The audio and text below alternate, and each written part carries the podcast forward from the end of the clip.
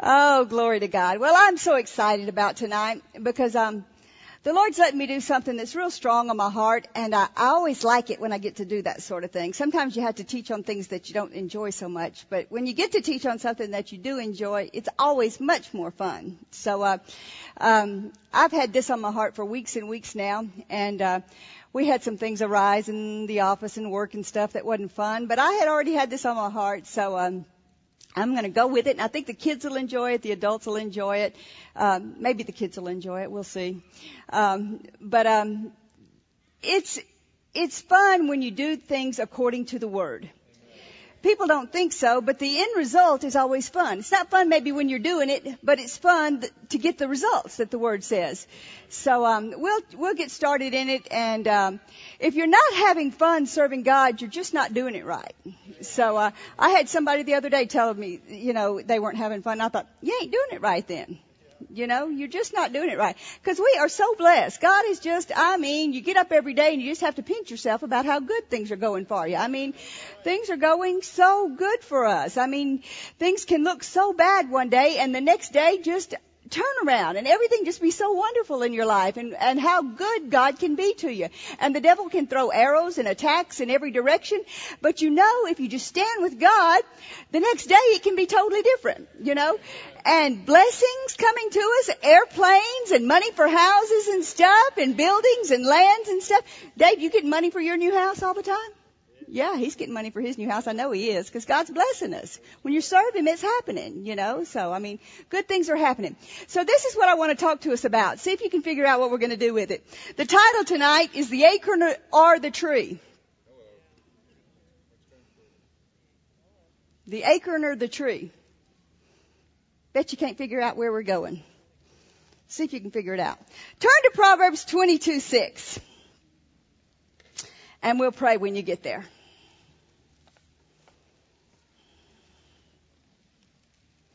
We're going to have some fun. If you don't have a Bible, if you would, y'all thought I forgot that because I wasn't Keith, but uh huh, cut you off your toes. Our ushers have one. Even the kids. It would be real good for the kids to even have a Bible tonight.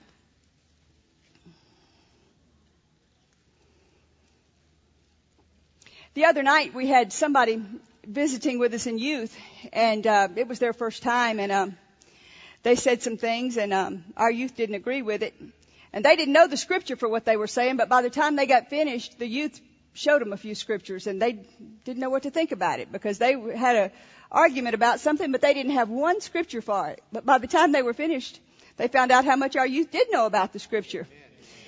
You know, and so uh, it's it's real good to know scripture. Your opinion doesn't matter anything, and my opinion doesn't matter anything. It's just the word that matters for anything. So it's real good to know what the word says about it. So Proverbs 22, 6. It says, well, let's pray first.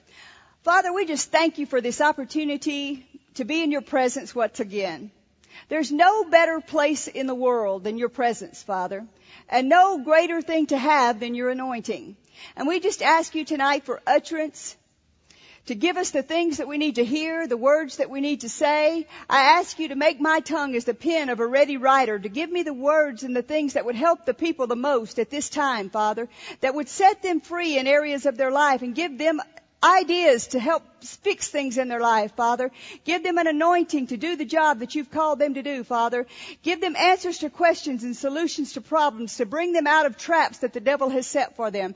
I just ask you to show us things that we've not seen before from your word, Father, and show us the way to fix things that have been problems in our lives, Father, and set us free from things that have caused us problems. And I just ask you to reveal to us things that we've, we've set ourselves on course in the wrong direction, Father, but reveal to us ways to get out of those traps, Father.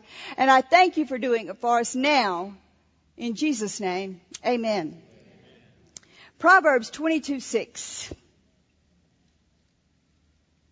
Proverbs 22, 6 says, train up a child in the way he should go. And when he's old, he will not depart from it. Now before we get far from that, I want to correct something that people say a lot of times with that. Number one, it didn't say he will depart and come back.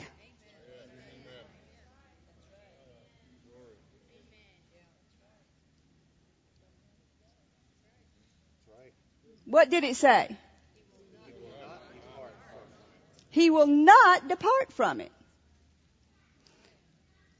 What does it mean to train up a child? Major confusion about that word, train. And that's where the body of Christ, I believe, parents in general are missing it. Train. When I think of the word train, the very first thing that comes to my mind when I think of that word, every time I think of that word, every time I've worked with kids, and I have worked with lots of kids over the years. I worked with other churches with kids. I've worked with other people's kids. I work with kids on a regular basis. I think of basic training. Now, somebody picture in your mind what happens at basic training. Hey, we got any military in here? Anybody ever been in military? Okay. What happens? Somebody tell me. Now I'll treat you like I do the youth, okay? Somebody yell out to me what happens at basic training. What do you do at basic training? Train, okay? What do you do to train? Discipline, yes. But what do they do to train you? Exercises, okay? Say for instance, they're going to teach you something do they just say, okay, do this one time? Uh, you do it every day for how many days? For at least three months. Every day, over and over and over again. And you think you got it the first day, right? or you think you got it the first week. Okay? Or you think you got it the first 10 days. But, but, but they want you to get it so well that you can do it with a blindfold on. They want you to get it so well that you can do it in your sleep.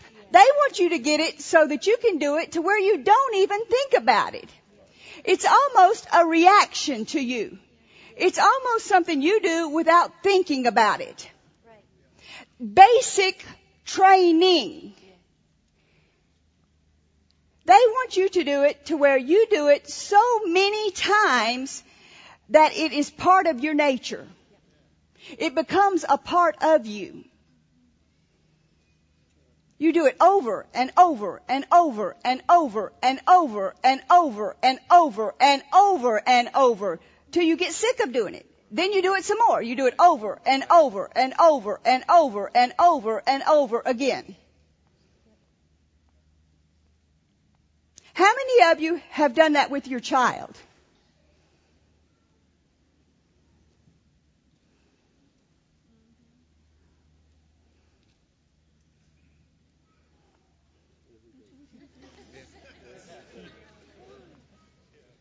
Do you understand what I'm saying? Uh, uh. Let's keep reading some scriptures. Let's go get, get into some other things. Let's see what really trains our child and then we'll come back to that story. What really, really trains our children? TV.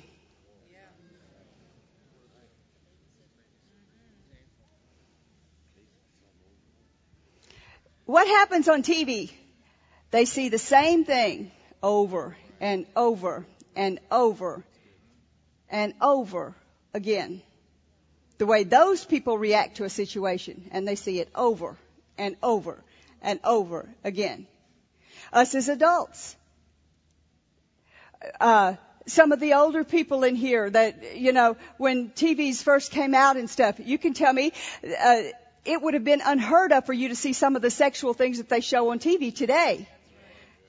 But you've seen it over and over again to where it's not as big a deal to you because it's trained you that it's okay. It's training you. TV is training you that this is okay. It's training you that it's okay. Their friends train them. how to dress, what music to listen to. Training. Remember basic training. Somebody don't let me forget that, okay? We're going to come back to it. Alright? Basic training takes repetition. It takes getting mad. It takes kids are how how many kids uh, don't want to do it?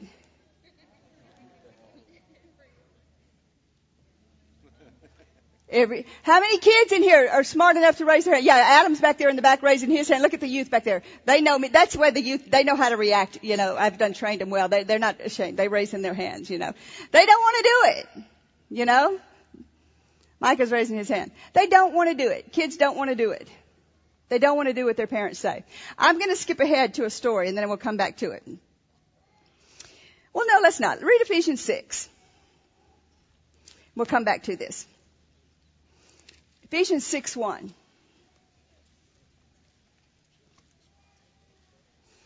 Y'all all know what it says. Who is supposed to train kids in the natural? Not the TV, not their friends, your parents, right? Parents. Okay, so it says, children. Hey children, listen up. What's the next word? Okay, obey your parents in the Lord, for this is right. Honor your father and mother, which is the first commandment with promise, that it may be well with you, and you may live long on the earth. But now this next part is real interesting to me, because I think there's been some problems here. Fathers, provoke not your children to wrath but bring them up in the nurture and admonition of the Lord. Now to prov- provoke means to incite to activity or to heighten action by spurring or goading, prodding. Provoking. Parents provoking their children to wrath. Now we'll come back to that. Okay? Servants, be, obe- be obedient to them that are your masters according to the flesh, with fear and trembling and singleness of your heart as unto Christ not with eye service as men pleasers, but as servants of Christ, doing the will of God from the heart, with good will, doing service as to the Lord and not to men, knowing that whatsoever good thing any man does, the same shall receive of the Lord, whether he be bond or free. And you masters do the same things unto them, forbearing, threatening, knowing that your master also is in heaven, neither is there respect of persons with him. Okay, now let's read another one. Colossians 3:20. Let's not forget the train word. We're going to come back to that.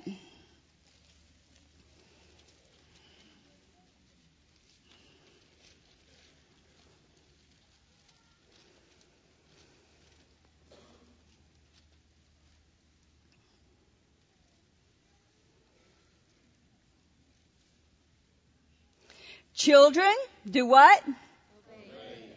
Obey. Obey your parents in all things, for this is well pleasing unto the Lord. Fathers, again, provoke not your children to anger. What? Lest they be discouraged. Servants, obey in all things your masters according to the flesh, not with eye service as men pleasers, but in singleness of heart, fearing the Lord, and whatsoever you do, do it heartily as to the Lord, and not unto men, knowing that of the Lord you shall receive the reward of inheritance, for you serve the Lord Christ. But he that doth wrong shall receive for the wrong that he does, and there's no respect of persons. Okay, now turn to Ephesians 4:26.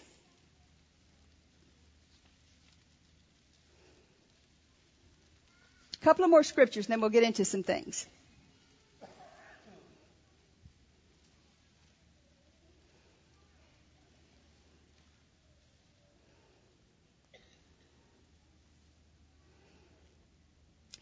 In your anger, do not sin.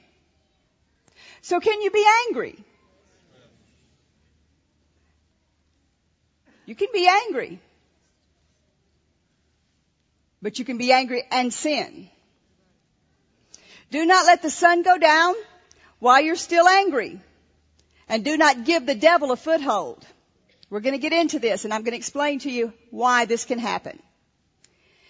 And he who has been stealing must steal no longer, but he must work doing something useful with his own hands, that he may have something to share with those in need. Do not let any unwholesome talk come out of your mouths, but only that which is helpful to the building up of others according to their needs, that it may benefit those who listen. And do not grieve the Holy Spirit of God with whom you are sealed for that day of redemption. Now the next one, verse 31. Get rid of all bitterness and rage and anger and brawling and slander along with every form of malice. Be kind and compassionate to one another, forgiving each other, just as Christ, God, forgave you.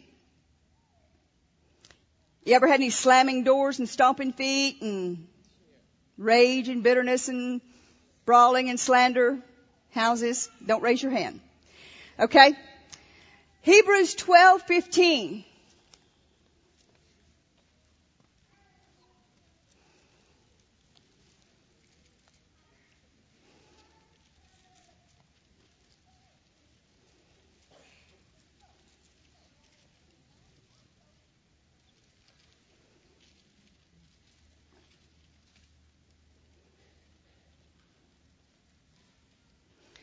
looking diligently lest any man fail of the grace of God, lest any root, say that word, root, root.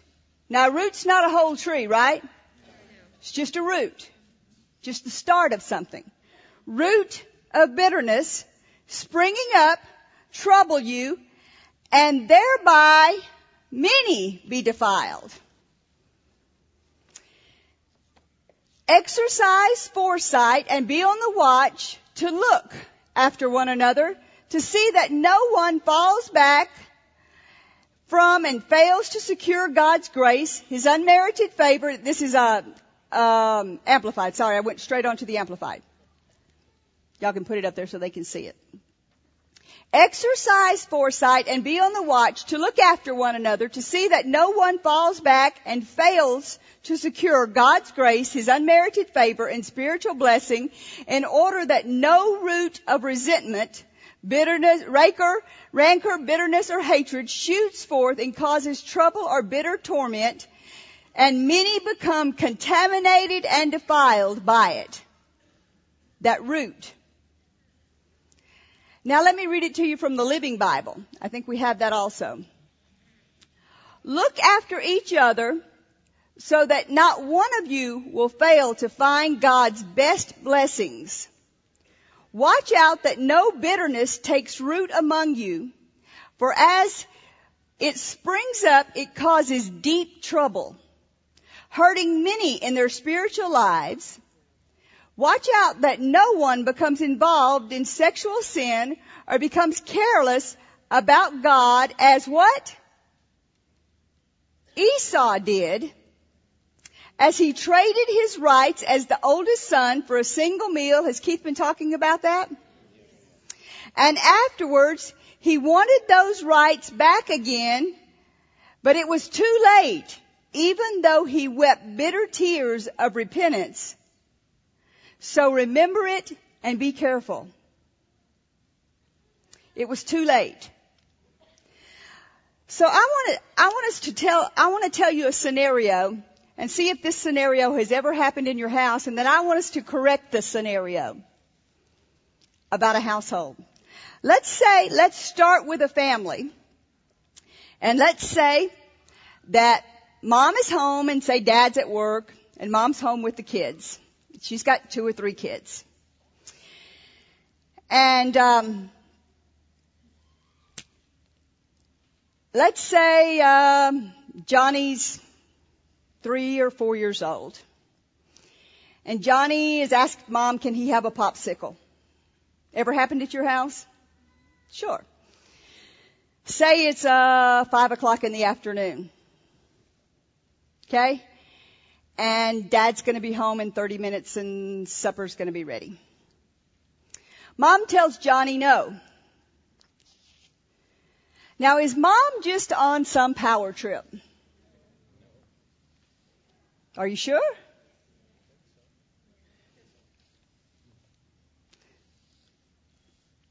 No. Mom just has a bigger picture. Correct?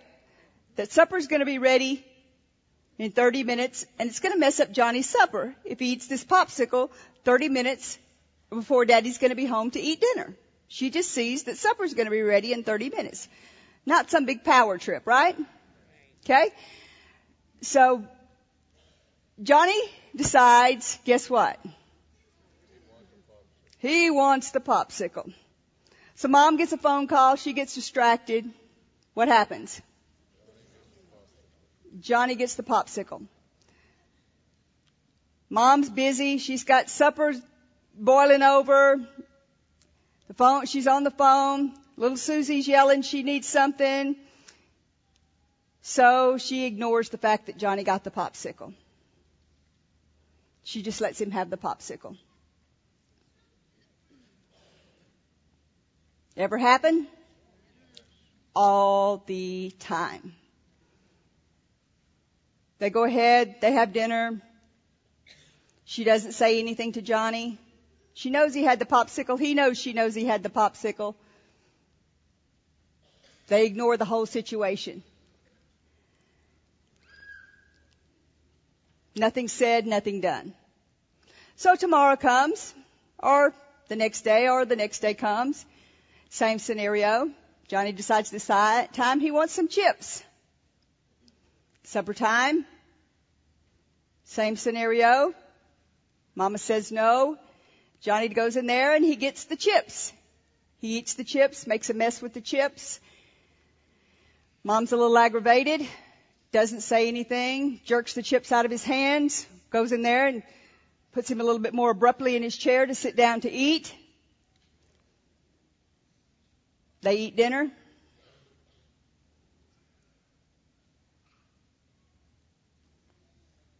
Ever happen? Every day in households. So the next day comes. Johnny comes It's getting supper time. It's five o'clock. He's getting hungry. Mama knows he's hungry. Mama's not dumb. She knows he's hungry. It's almost supper time. Johnny wants a cookie. Phone rings. Something's going on. Mama doesn't want to deal with it. She's got been a hard day at work. Doesn't want to fool with it. Just too tired to fool with it. Don't want to mess with it. Oh, forget it. It's nothing. It's just a cookie. It's not a big deal. Let him have the cookie. I don't want to fool with it right now.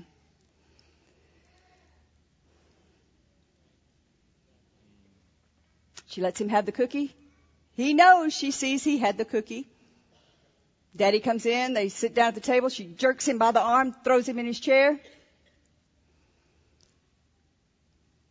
They have supper. This goes on for years. Till he gets to be 12 years old.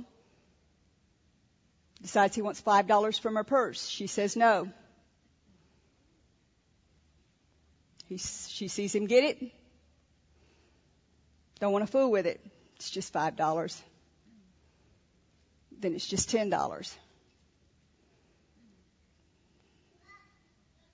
Then it's just fifty dollars. Then it's just five minutes late coming in. Then it's just ten minutes late coming in. Then it's just one cigarette. Then it's just one beer. Do you see the scenario? Is the popsicle a big deal? Yes. No. Is the rebellion a big deal?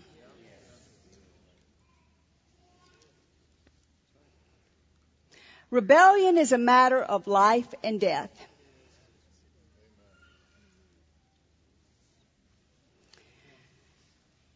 Let's turn to a scripture. I think I put one in here for you. I got lots of things in here, but let's see if I found one on that.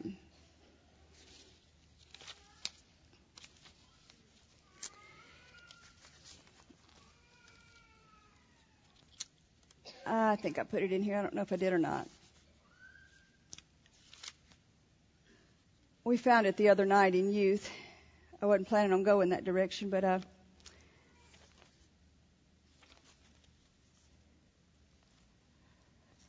let's see.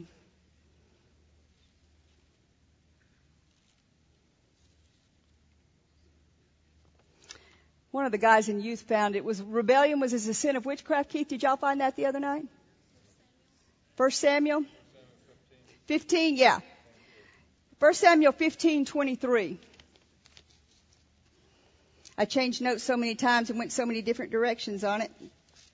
1 Samuel 15, 23.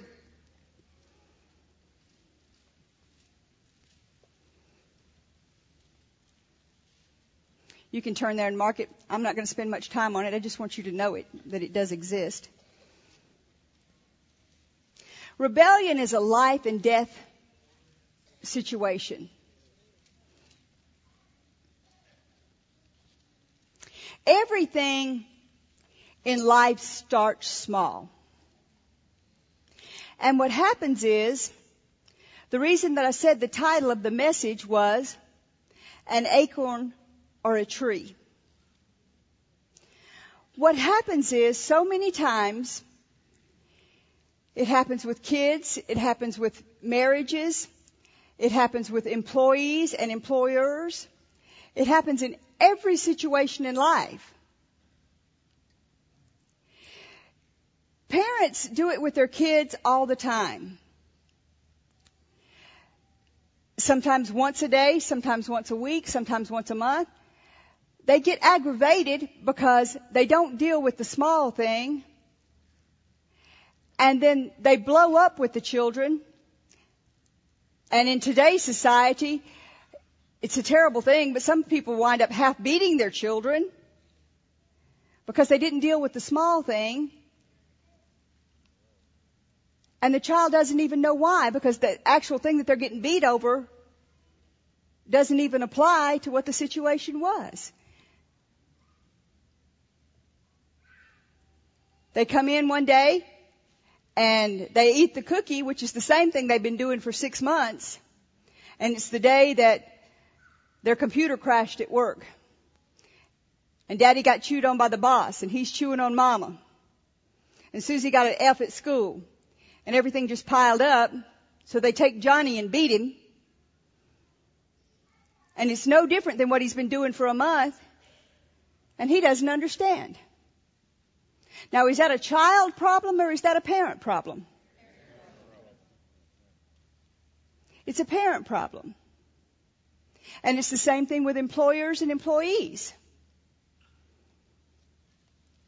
You deal with situations and you get frustrated and you let things go on and you see things that, that are going on wrong and, and you just let them go and you let them go and you don't address them and you let, it's never fun to have confrontation.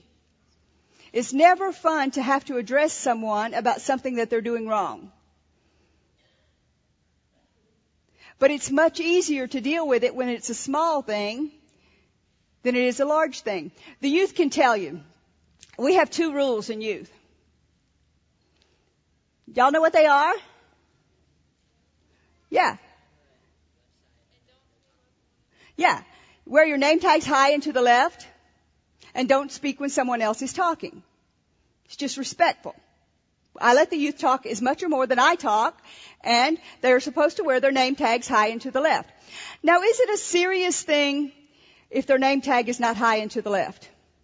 Is that going to cause anyone to die?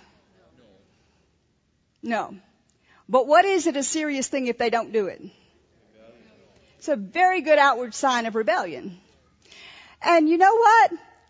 Never a week goes by, and they're all in here, they can all see me and hear me, that we don't have to address it. And most of them are in there every week. And they've either got it here, or they've got it here, or they've got it here, or they've got it here, or they've got it here, or they've got it here. That flesh is tough stuff, I'm telling you. And that rebellion is in everybody if you don't deal with it. And it starts young. Now all your psychology books will say, they will say, now, don't deal with that that way. You will break their little spirits. Anybody ever heard that? Yes. Oh, oh, oh, oh, yes. No, that is not their spirit. That is a rebellious spirit that they are yielding to. And you as parents must recognize the difference. Or elsewise you will grow up with a child that will not know the difference themselves. Because their spirit is tender. But them yielding to this rebellious spirit will not help them. It will destroy them. And that's what we have today in our society is a world full of people that have never been taught to submit to anyone. Their parents starting out. You watch it on TV all the time, and it is just perfectly normal for children to talk back to their parents. And that is not perfectly normal. It is perfectly disrespectful. And our children's workers should be teaching our children it is perfectly disrespectful. And it's not okay. It doesn't matter if you see it from other children. Children, are you listening? Look up here, little guys. It is not okay to talk back to your parents. Because the Bible says you obey your parents and it'll go well with you. Well with you means that you'll be healthy and prosperous and things can, and you can have all the things you want in this life and you'll be healed.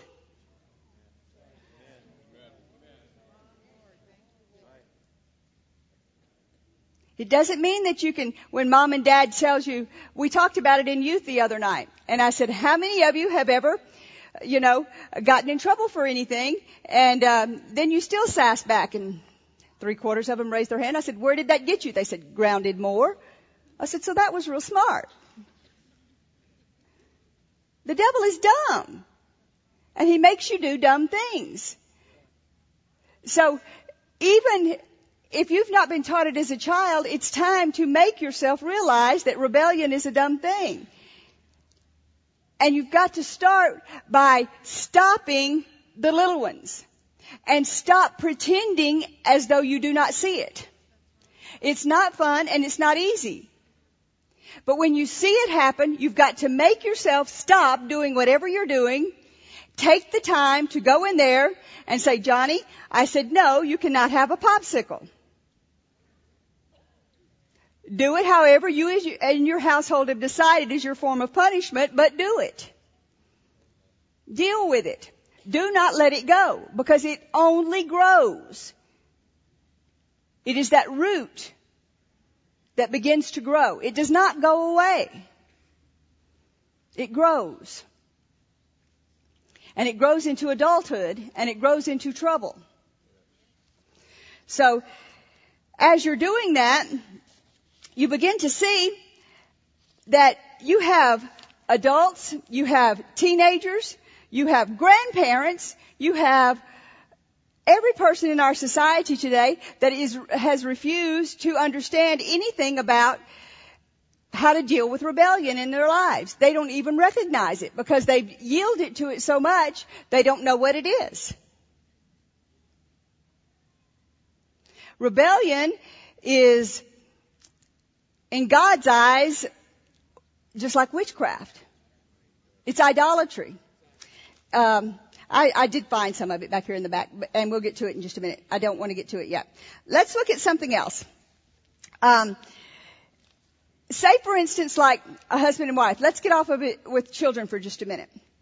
I've had husband and wife situations where troubles have been going on, and you try to talk about them, you try to deal with them, and you let little things go year after year after year. And then one of them decides, I'm tired of this. Then what happens?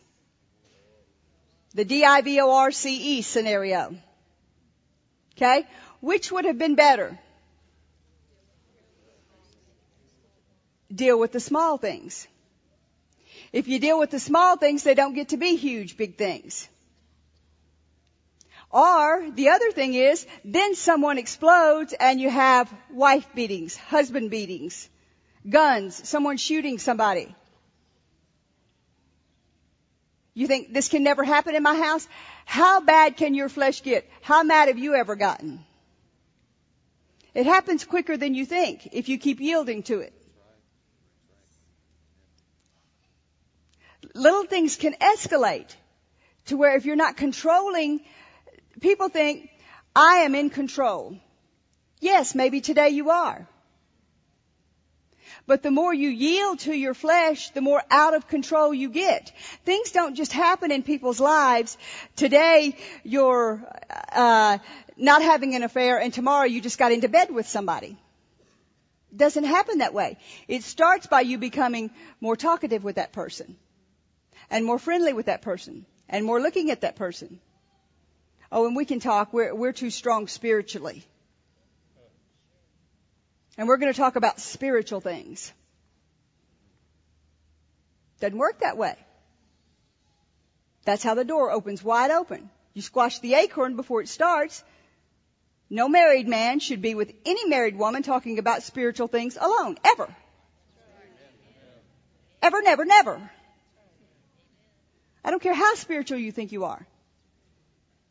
You've left the door wide open for the devil to get in there and cause you a problem. Doesn't work that way. You squash things while they're small and you never have to deal with the big things. That's why, uh, my staff can tell you. I mean, I, I, as a leader, I don't let things get big. I refuse to. I don't like dealing with things. I despise dealing with things. But as a leader, I stop them while, the, while they're small. I consider sending some home, someone home for a few days or sending someone home to think about a situation or something like that, like a parent spanking a child. I don't think a parent should have to spank a child every single day. I think it's like I tell our people back there, if someone is having to sit in the naughty chair every single day, then the teacher is not doing something right. Something's wrong. I consider if you have to spank a child every single day, then something's, something's not right. Something's going haywire somewhere. And everybody got really quiet on that. But it's because you're frustrated that you're having to spank them.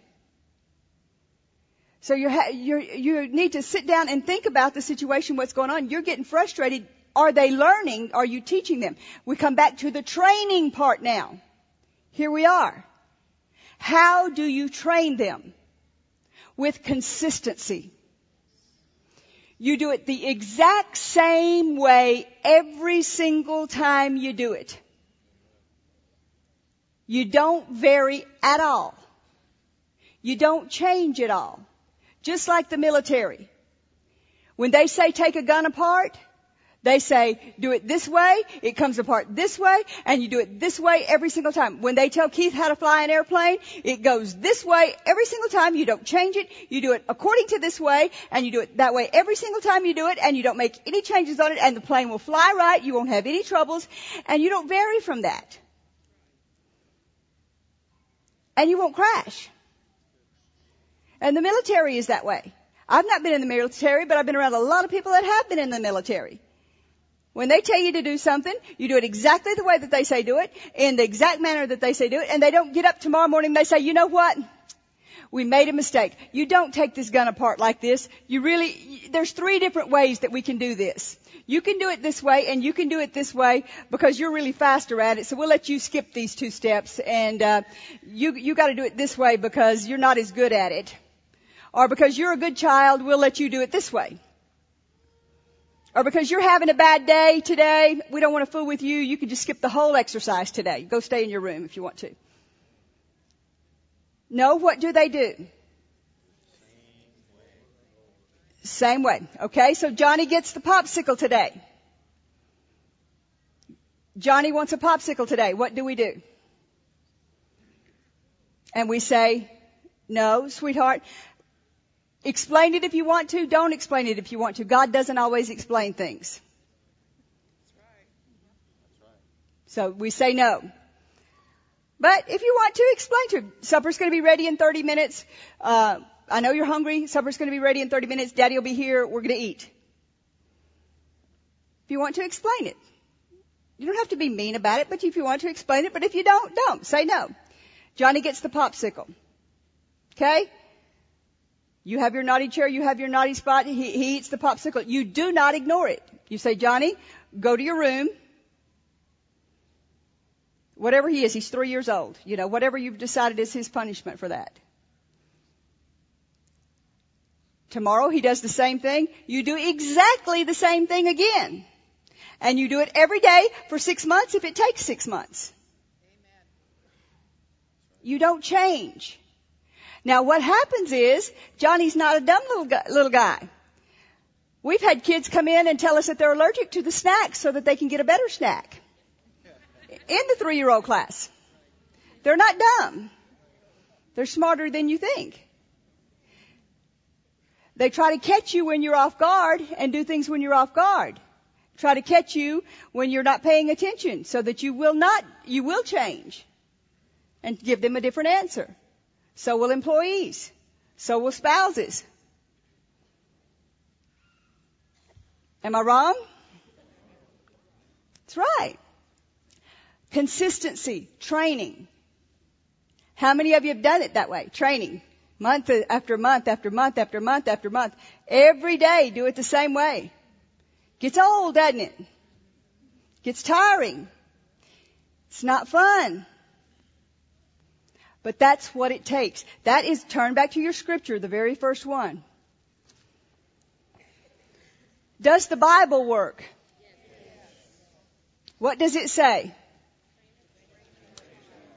Train up a child. Train up a child.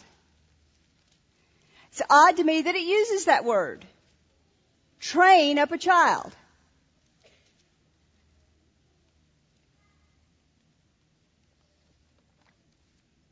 Parents are responsible for their kids. Now let's flip the coin just a minute. I think you're getting the picture on that. Who is responsible for spiritual children? Turn to Ephesians 4.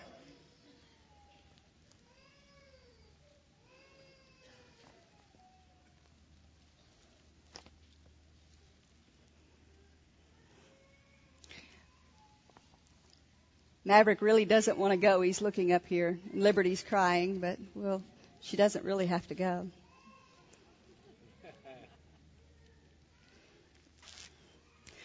Ephesians 4, verse 1. Devin's saying, hush, Mrs. Moore, the TV stuff.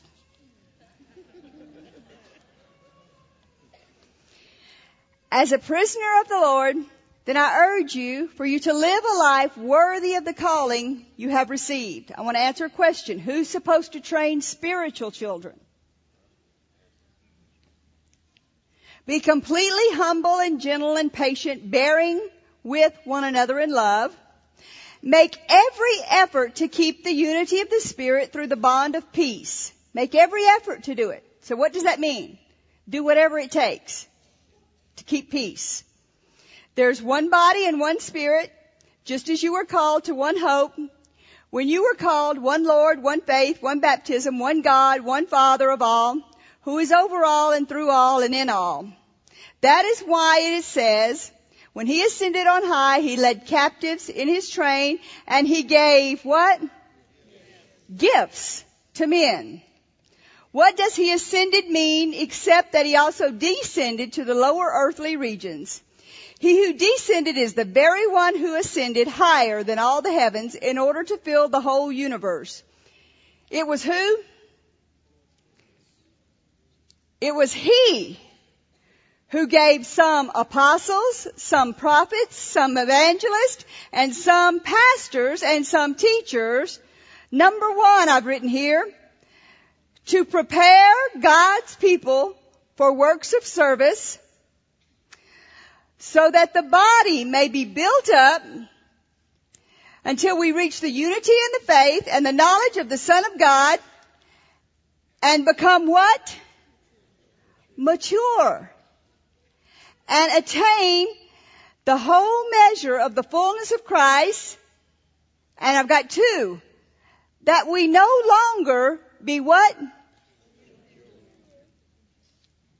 Children, infants, tossed back and forth by the waves blown here and there, by every wind of teaching, by the cunning and craftiness of men and their deceitful scheming. Instead, speaking the truth in love, we will in all things grow up into Him who is the head, that is Christ. From Him the whole body joined together and held together by every supporting ligament grows and builds up itself in love as each part does its work.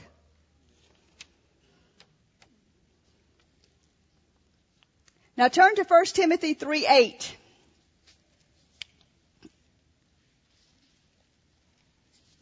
You'll see how all this goes together.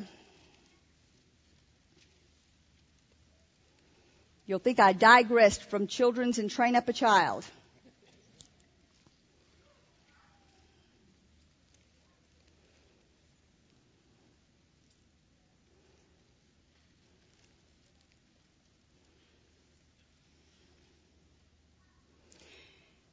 In like manner, deacons, this is um, the Amplified, must be worthy of respect, not shifty and double talkers, but sincere in what they say, not given to much wine, not greedy for base gain, craving wealth, and resorting to ignoble and dishonest methods of getting it.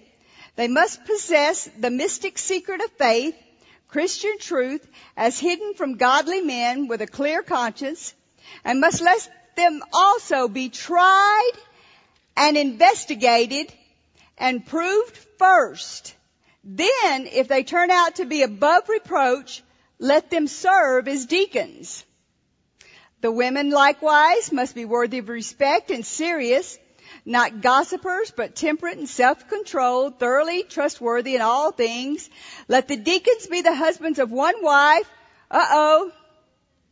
What's the next part say? Let them manage their children and their households well. For those who perform as a deacon acquire a good standing for themselves and also gain much confidence and freedom and boldness in faith which is founded on the sinners of Christ. Although I hope to come to you before long, I'm writing you these instructions so that you, if I am detained, you may know how the people ought to conduct themselves in the household of God, which is the church of the living God and the pillar and stay the prop and support of the truth. The NIV says deacons likewise are to be men worthy of respect, sincere, not indulging in much wine, not pursuing dishonest gain. They must keep hold of the truth, the deep truths of faith with a clear conscience. They must first be tested and then if there is nothing against them, let them serve as deacons. In the same way, their wives are to be women worthy of respect, not malicious talkers, but temperate and trustworthy in everything. A deacon must first be the husband of a one wife and must manage his children and his household well. Those who have served and well gain an excellent standing and great assurance in their faith in Christ. Now, confusion here is the word deacon. How many of you, when you think of deacon, think of growing up? Uh, you know, we are not set up in the old time, well, I won't say old time, the regular Baptist churches where you think of a deacon. How many of you think of that when you think of the word deacon? 98% of you, okay? Um, deacon, the origin of the office deacon, I looked it up under several, uh, the old, uh, Greek and Hebrew and all the other things, described um, the Jews when they talked about it in, in Acts 6, 1 through 6, and they were talking about how they served because they were complaining about the widows being neglected. Do you remember that story? So they selected people to serve the widows that were being neglected and they called them deacons. Okay? Now there's another place that they did. Do you remember in Acts 5 and 6 where they told, um, they were talking about that it wasn't meet for them to wait tables, so they selected out 12 that could serve tables so they could wait on the Lord?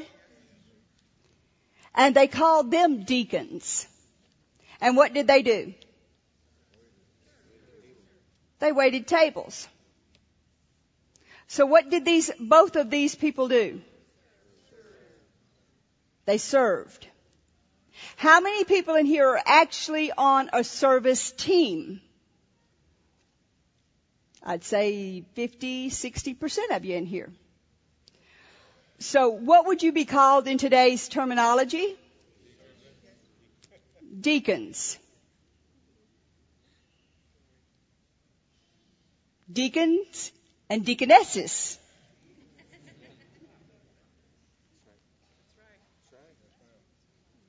You can, you can super spiritualize it.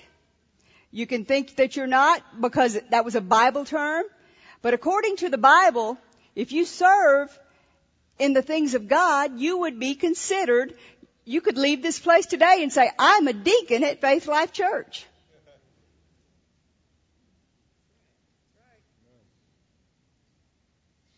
They might look at you and say, you are? Yes, sir. I'm a deacon at Faith Life Church. You know what it means. You serve. They may give it some big higher connotation that you sit on the front row and like this, but you mean, you know what it means to serve. Well, you being a deacon should have your household in order.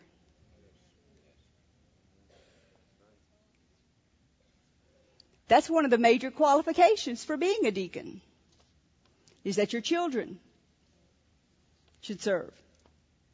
You and, and in order to be a deacon, you must first be tested and you must serve us and grow up. I know there's oftentimes been questions about why we do things the way that we do them. It's real simple. Because that's what God said. Not a complicated answer. It's the way God said do it. Doesn't get real complicated around here.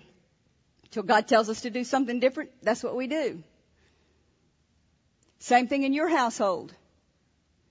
Do your kids always understand why you do what you do? Why is that oftentimes? Does Johnny understand why he cannot have the popsicle? Does he understand that it's going to mess up his supper if you just tell him no? Doesn't understand it. Does Johnny understand why he can't go with somebody three times his age to a park by themselves? No. Doesn't understand it. But you have the big picture. And all the pieces fit together in your mind, but they don't in his. So he'll stomp his feet and he'll get mad and he'll slam his door. And he'll get mad at you for an hour. Sometimes a day. Which is better? For Johnny to get mad at you for a day and you keep that root of bitterness out of him and out of your house and his eternity be good? See, what happens in today's society is people are too flesh oriented. They only see the here and now and only care about what it does to their flesh. Heaven and hell are not a strong enough reality to them. Eternity is not strong enough in their minds. The future of their, that person, that child, is not strong enough in their minds. What's going to happen to them 20 years from now if they let that go on? Will it hurt you more for Johnny to get by with that rebellion on that popsicle than for him to rob a bank and shoot a police officer and be in jail when he's 16? You think you know hurt when he stomps his foot when he's three and you have to deal with it and spank him and put him in his room. But you can't spank him necessarily when he's 16 and he robs a bank and you're spending all your savings to try to pay lawyers and pay attorneys and do this. Which hurts worse? Which is easier to squash? The acorn or the tree?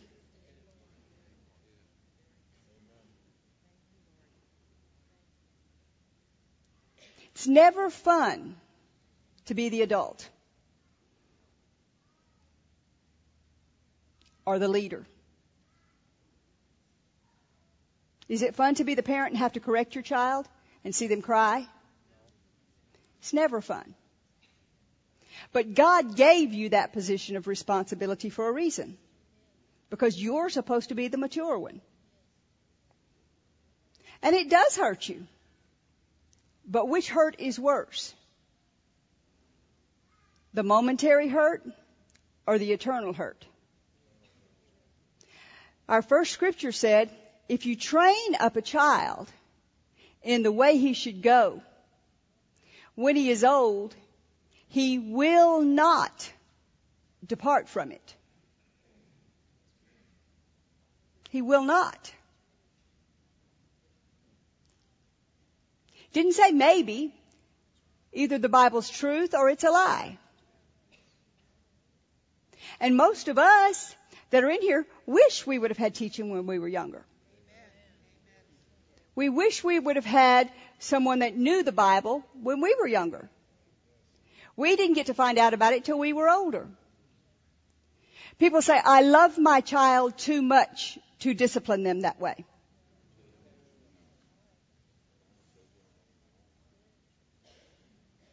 God says, if He loves you, He chastens you. So that means you think you're smarter than God. I've had people that I've had to discipline. And they, they're thoroughly convinced that they love people more than I love them. Yes, maybe so. They're flesh.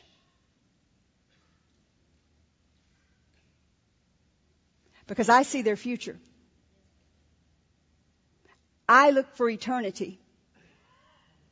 I look to this life is but a vapor and it's only going to last for a short period of time. Brother Hagin says most people live and die and never even enter the first phase of their ministry. Now I think that's sad. And as a leader, I would like to see people not only enter the first phase of their ministry, but enter it and go to the second one and third one and complete whatever he's got for them. But do you know why most people will not enter the first phase of their ministry? Is because they're like Johnny. They gotta have that popsicle. You got adult babies and you got baby babies. And time is short. You can see with internet stuff how quickly the word can be preached around the world and how quickly this thing could be wrapped up. And there's a lot of people in society today watching by internet, watching by TVs, watching in this church that have not even begun to have rewards in heaven. And if Jesus were to come tonight and he were to say, rewards, what you got under your belt? how many notches you got on your spiritual handle. You might think it don't matter. You think, ah, I don't care about that. When you get to heaven, you might change your mind. Same thing with your kids. What, will it make a difference what kind of life you led them on? There's a lot of people not in here tonight with their kids. Like excuses. They didn't think it was important to be here.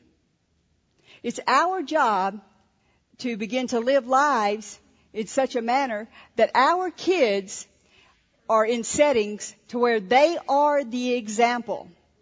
Kids can win more people to the Lord, oh, than adults can, and youth can, than adults can any day of the week. You've seen it. You've heard testimonies about it.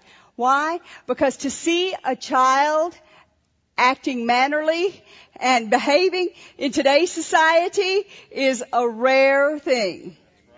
And it's apparent that these do because look at them how well they're sitting in this service tonight. So we've got parents that know how to train their children up. So you ha- have got weapons underneath your belt to help other people to train their children up.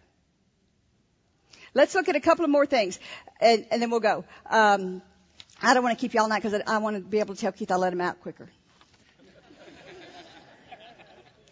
look at Luke 16:10.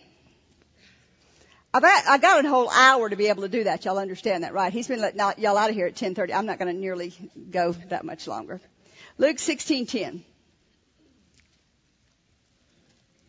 I think y'all know most of these things, the rest of this stuff, but I think we'll just refresh your heart and minds with it.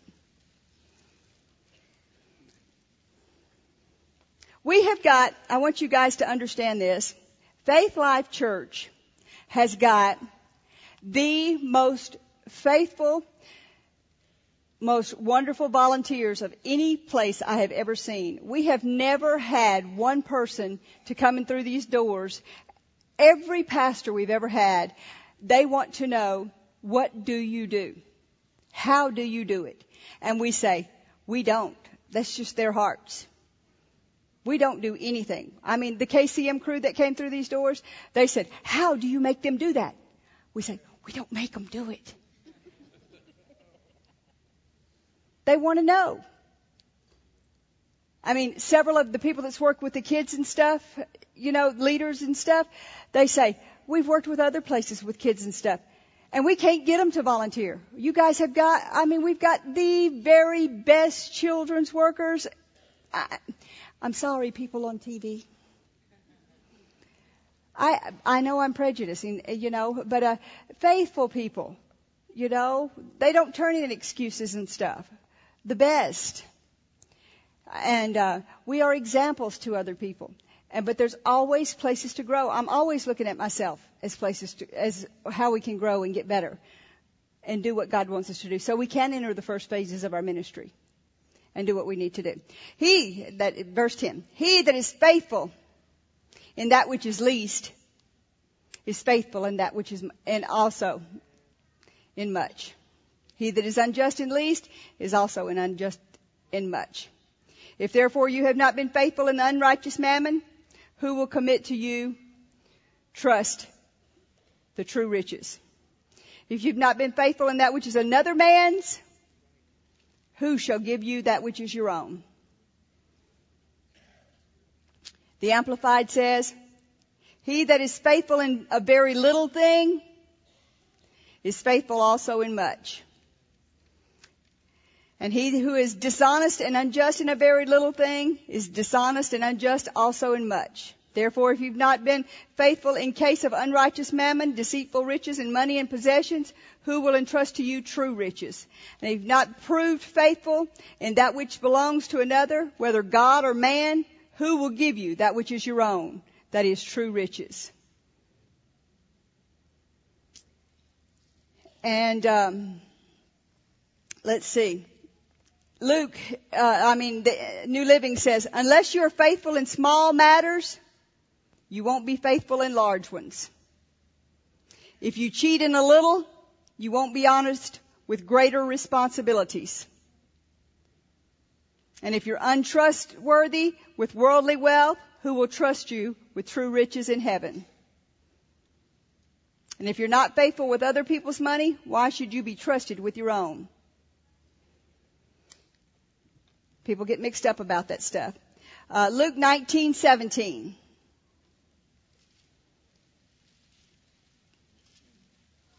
These are Bible scriptures. These are not my thoughts. These are Bible scriptures. God said them.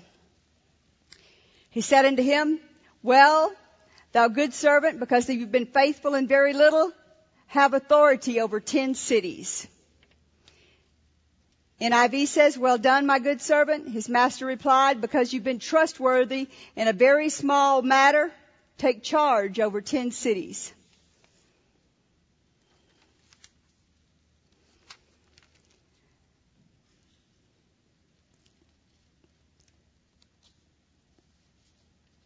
What you run into oftentimes is children thinking their parents don't know anything.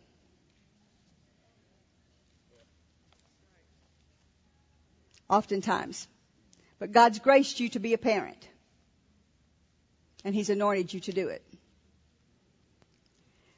Um, we won't get into, I've got several scriptures here and I found the one on rebellion and witchcraft. Um, it says, um, several different translations here. It says rebellion is like the sin of divination and arrogance is like evil idolatry. And another translation says rebellion is, is the sin of divination and insubordination is as iniquity and idolatry. Rebellion means open defiance to authority, to express strong unwillingness. That's what you have to get rid of in your children, that strong unwillingness. It's not okay to let it go on. It's not okay to let your child stomp out of the room and keep that in them and you know it's not dealt with. It's not fun to have to deal with it for four hours. But you as a parent can tell if they've dealt with it or not. And it's got to be dealt with. And the younger that you deal with it, the easier it is. Because it won't change. It doesn't go away. You've got 30 year olds that never dealt with it. You've got 16 year olds that it's never been dealt with.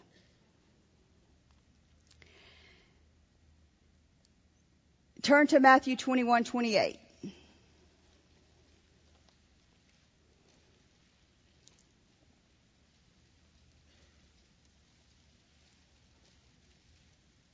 We're having fun.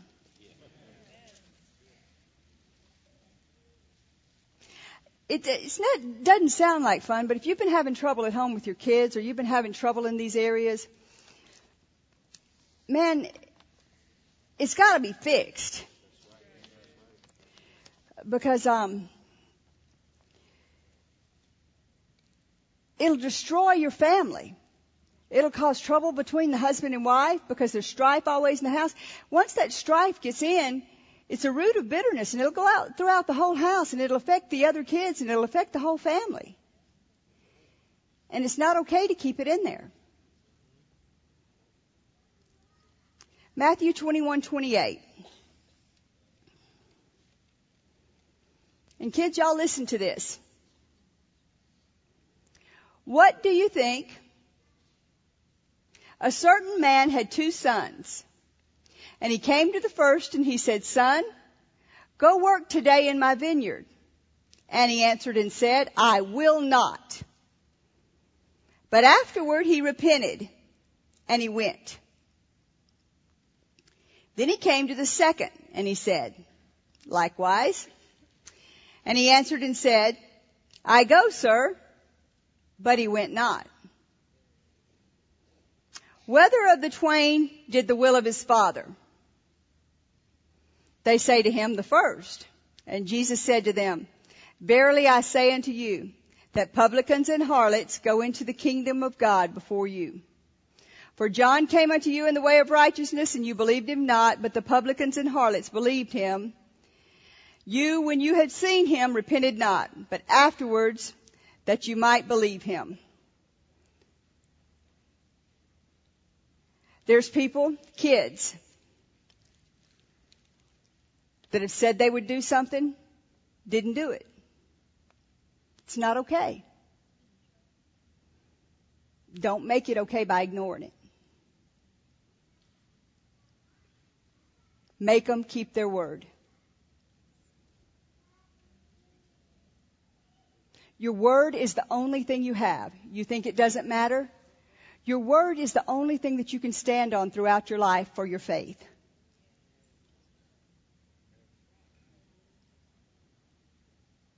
And if a child does not have his word, then he cannot ever, through the rest of his life, stand in faith. Because you say unto fevers, you say to the mountain. And if you have no faith in your words, then you have no faith.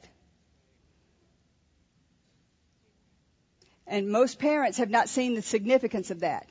If you tell Johnny, Johnny, take out the trash, and he says, I'll do it, and you take it out for him, you are not doing him any favors. His word is the only thing he has. If he says he will take out the trash and he goes to bed and he did not take out the trash and he's got four tests tomorrow, what do you do? It's hard. But those tests are not eternity. And those tests are not the thing that's going to affect his faith the rest of his life.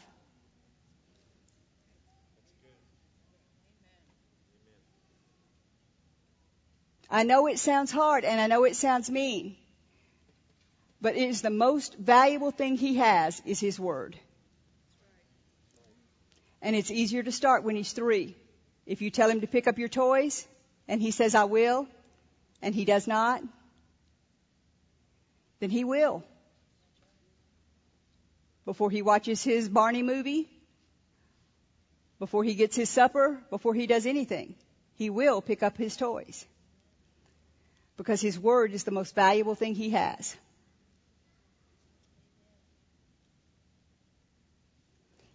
If a person tells you they're going to be there at six o'clock, and they sing in the choir, and they show up at 6.30, they don't sing tonight. The first night or two, we had people coming singing with us. They thought we were real hard. Not these people now, but um, they were really good singers. And I told them the first night, I said, "You show up at 6:30 again, and it starts at six. You won't sing again." They showed up at about quarter to seven. I said, "I'm sorry, you won't sing for us." They said, "But I sing better than anybody here." I said, "Not at this church, you don't." Well, that's hard. Mm-hmm. Because your word is the only thing you have. If you tell somebody you're going to show up in working kids, you're going to be here for the meeting, you gave them your word. I don't care if Johnny does have a runny nose. Don't take 12 people to stay home and blow it for him. If you give somebody your word, your word should mean more to you than money. And it must start when you're young. Your word is the only thing you have to exercise your faith. You say you're going to do something, do it. Keep your word about it. Doesn't matter how big or small it is. If you, if you say you're gonna mow somebody's lawn and your lawnmower breaks, you at least call them. You tell somebody you're gonna pay a bill, you at least call them. You make an effort to make it right. And you must do that with your children. You're not helping them by avoiding making them keep their word. You're hurting them. There's a difference between lying and keeping your word. Lying is horrible. We're not even talking about that. We're just talking about somebody saying they're going to do something and not doing it. And it starts young. People think kids, when they're really little, shouldn't be accountable till they get a certain age. I tell you, if you wait till they get to be five and six years old, you've waited late. You'll have real problems on your hands. So parents, I encourage you. The kids are in here tonight. Kids, raise your hand so I can see where you are. Okay? I think mommies and daddies should go home tonight, tomorrow, sit down, have a talk with their kids, say we've let some things go. It's time we change some things. Because if you really, really want to help your children, it's important that we keep uh, things on a straight line. You think the, the thing is, if you do it consistently and train them, it's hard for a short season, then it's actually easier. It's actually easier. People don't believe you, but it actually is. Same thing with leaders, same thing with husbands and wives. If you work through the problems and you discuss them and fix them, it's actually easier than it is to let them go. I know it ain't been fun. I enjoyed it anyway. I did, I did, I did.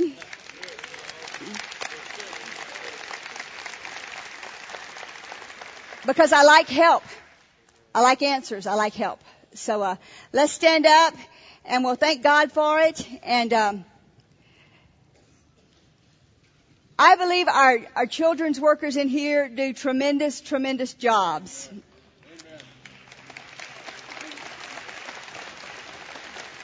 I do, I do. And I wasn't going to do this, but I just feel like all of a sudden that we should. And I know I said I was going to get out sooner than Keith, but I think we should just pray over our children's workers. I think it would be a real good thing to do. So if you work in children's, why don't you come down here and let's pray over you.